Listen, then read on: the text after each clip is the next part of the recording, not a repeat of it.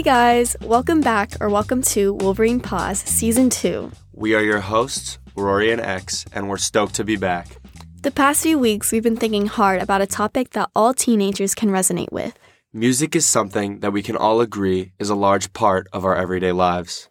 Many of us are very closed off about our music tastes, so we took matters into our own hands to investigate different perspectives and opinions on music. I'm Paul O'Byrne, Mr. go. O'Byrne to a lot of people around here at Westview. Got you, and you're here because And probably a lot of other names around here at Westview as well. we're uh, here talking about music, and you were in a band, Rocket I- to the what, what- Rocket from the Crypt From was the name of the band, yes. Um, it, that's an important distinction. Um, the band name came, we stole it straight up. we stole it from a band called Rocket from the Tombs from Cleveland, Ohio, an old punk band from the 70s.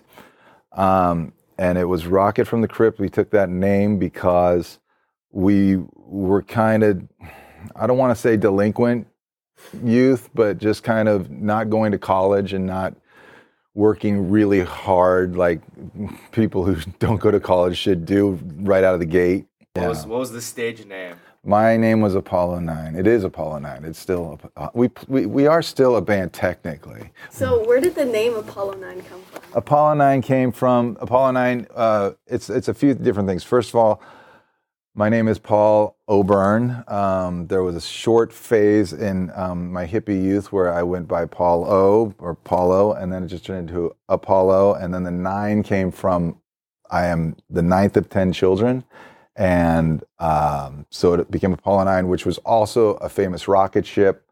Um, I think it was pre uh, Apollo 13 um, and uh, the, the moon landing. Um, I think it was pre. It had to be right, Apollo 9. I I think they go in order. My name's DJ, and I'm the worship pastor here at the church at Rancho Bernardo. Uh, I've been working in church for 15 plus years, um, and uh, just kind of started playing music when I was a kid, um, and found that I loved doing it. And then uh, grew up in church, and so I decided I wanted to uh, continue to use that gift, that ability, and uh, do it within this kind of profession of faith-based organizations and whatnot. So, yeah. So, is this like a like a band? Do you guys have a name? Yeah, yeah, yeah. Um, so technically, through the church, um, a lot of churches. Uh, do you guys know any like church bands? No. Yeah, so like a lot of them, they'll go with like their home name. So like um, a well-known church is Elevation Church. They're a multi-campus church based out of North Carolina, and so their music program is Elevation Worship or Bethel Church, Bethel Worship. We're called the Church at Rancho Bernardo, which is not essentially a very cool name. and so you put music after that, you're like, that sounds pretty lame. Uh, so we came up with this name, Garden Music, which is really tied to kind of um, some of the stuff we believe in as a church and just kind of some vision language. And um, and so uh, about four years ago, we launched the brand Garden Music, and that is what we put music out under. When we talk casually about music, we never think about the way it physically hits us, only how it emotionally feels. So from even from like a chemical level and i think this is really really fascinating is like a subwoofer. So you said you like speakers right? Absolutely. So a s you know what a subwoofer is? Yeah. you know what a subwoofer is? It's like um it's it's the big it's the bass. It's like the Oh, big yeah. speaker that by itself you really don't hear it but you feel it. Yeah. because literally it is pushing air and your body is made up of 80% water. So when air and like when an environment actually hits your body like when a kick drum like your water like resonates reverberates it like so your body is literally experiencing at a chemical level a shift. Like when that kick drum hits you you, you when you're like oh i feel that it's not like you don't just like you're not oh i just feel that like literally your body is responding to that. So like everything in your body's being displaced. So it's this like one thing where just like your body's in a completely different environment now and so the way like your brain has what like everything about it so how you think how you respond your emotions everything in that moment is getting altered by a force outside of yourself There's vibration. And when, when the music comes in that vibration, you know, because that's what music is, it's just taking up these airwaves in the, in the air, you know? And, um, and the fact that it just, those, those vibrations, those, those rhythms, those words, melodies, they can make you feel sad. They can make you feel really happy. They can like you're gonna go take on the world. You, they they just tap into things that nothing else does, and in fact, music almost always enhances those emotions. And I mean, that's kind of what people are always looking for is is those emotions that um, I like to say are just home. They just feel like home, and whatever that is to you, um, it's. I ask a lot of my students, you know, what's their favorite memory, and that's what I want to tap into. I want to tap into what is your favorite memory. I always get Christmas, right? Because that's that's kind of the easy give, but you got a lot of them and if we can get other things to make you feel that way you did about Christmas, then we're into something really important. And music can really help you get there. Well, it's all creativity. Uh, what would you say that music really is to you, in like your own opinion? How, what does it mean to you now? versus what it meant to you back then?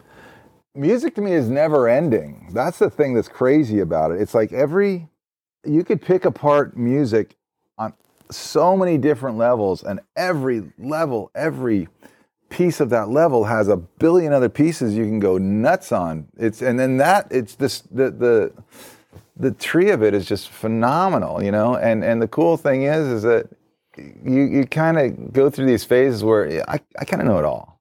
Like as far as like rock goes, I, I pretty much know it all. Been around the block. And then yeah, but then I turn the next corner around the next block and it's like, whoa, I never heard that band. Like, that's wild. That's crazy. So we can, if we do cover songs, if we're a cover band and we have done covers, it doesn't sound like the cover, it doesn't sound like the original band. It sounds like us being us in that style of music, which I, I think is one of like the highest compliments you can give to a, a band. Like, there's nothing new under the sun. Steal it but make but but take it and make it your own put put you into it there's the psychological level of it where um like melodies like they're when when you hear a melody um nothing's new under the sun. And so you've heard certain progressions certain chord progressions that you'll hear. And when you hear that you whether you know it or not that's the same progression of a song you heard when you were 5 years old. And you're not knowing it, but at a psychological level, you're suddenly in this place where you're feeling a little bit more vulnerable, a little bit more open because you're being brought back to something. Music isn't all the same for everybody. Everyone has different perspectives and emotions brought out by the music they listen to. For example, a song could hold good memories for a person, but that same song could bring up trauma for someone else. Music is what we make of it and adapts to our stories and life. I think a lot of it for me is just I have to feel it. Like I have to decide that what I'm thinking, what I'm feeling is going to outlive this moment and is worth being immortalized into a melody.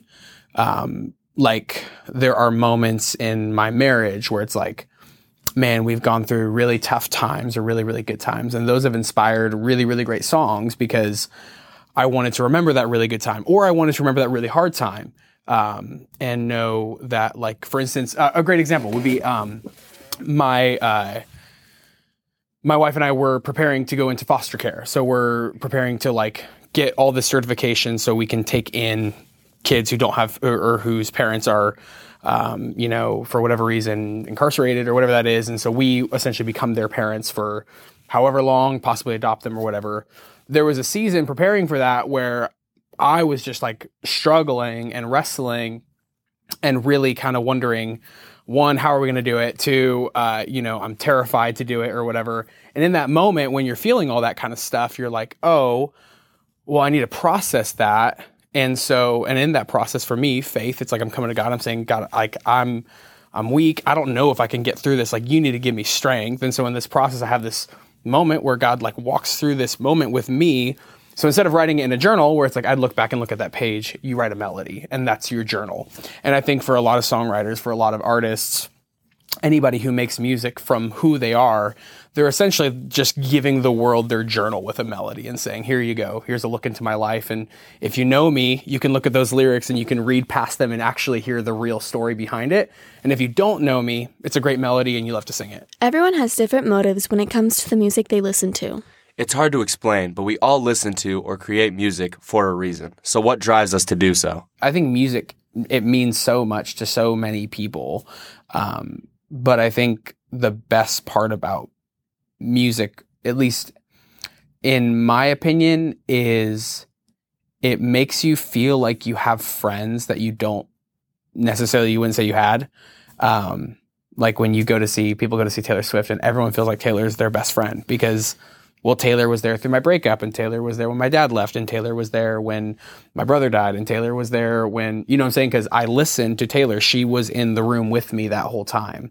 Uh, you know for me this last summer Morgan Wallen was with me all summer you know because I was just cruising with my windows down and that was a great time. And so I think music in a world where we can often feel isolated in a world where we don't want to share in those like private intimate moments often because we want to express you know only what looks good only what appears good.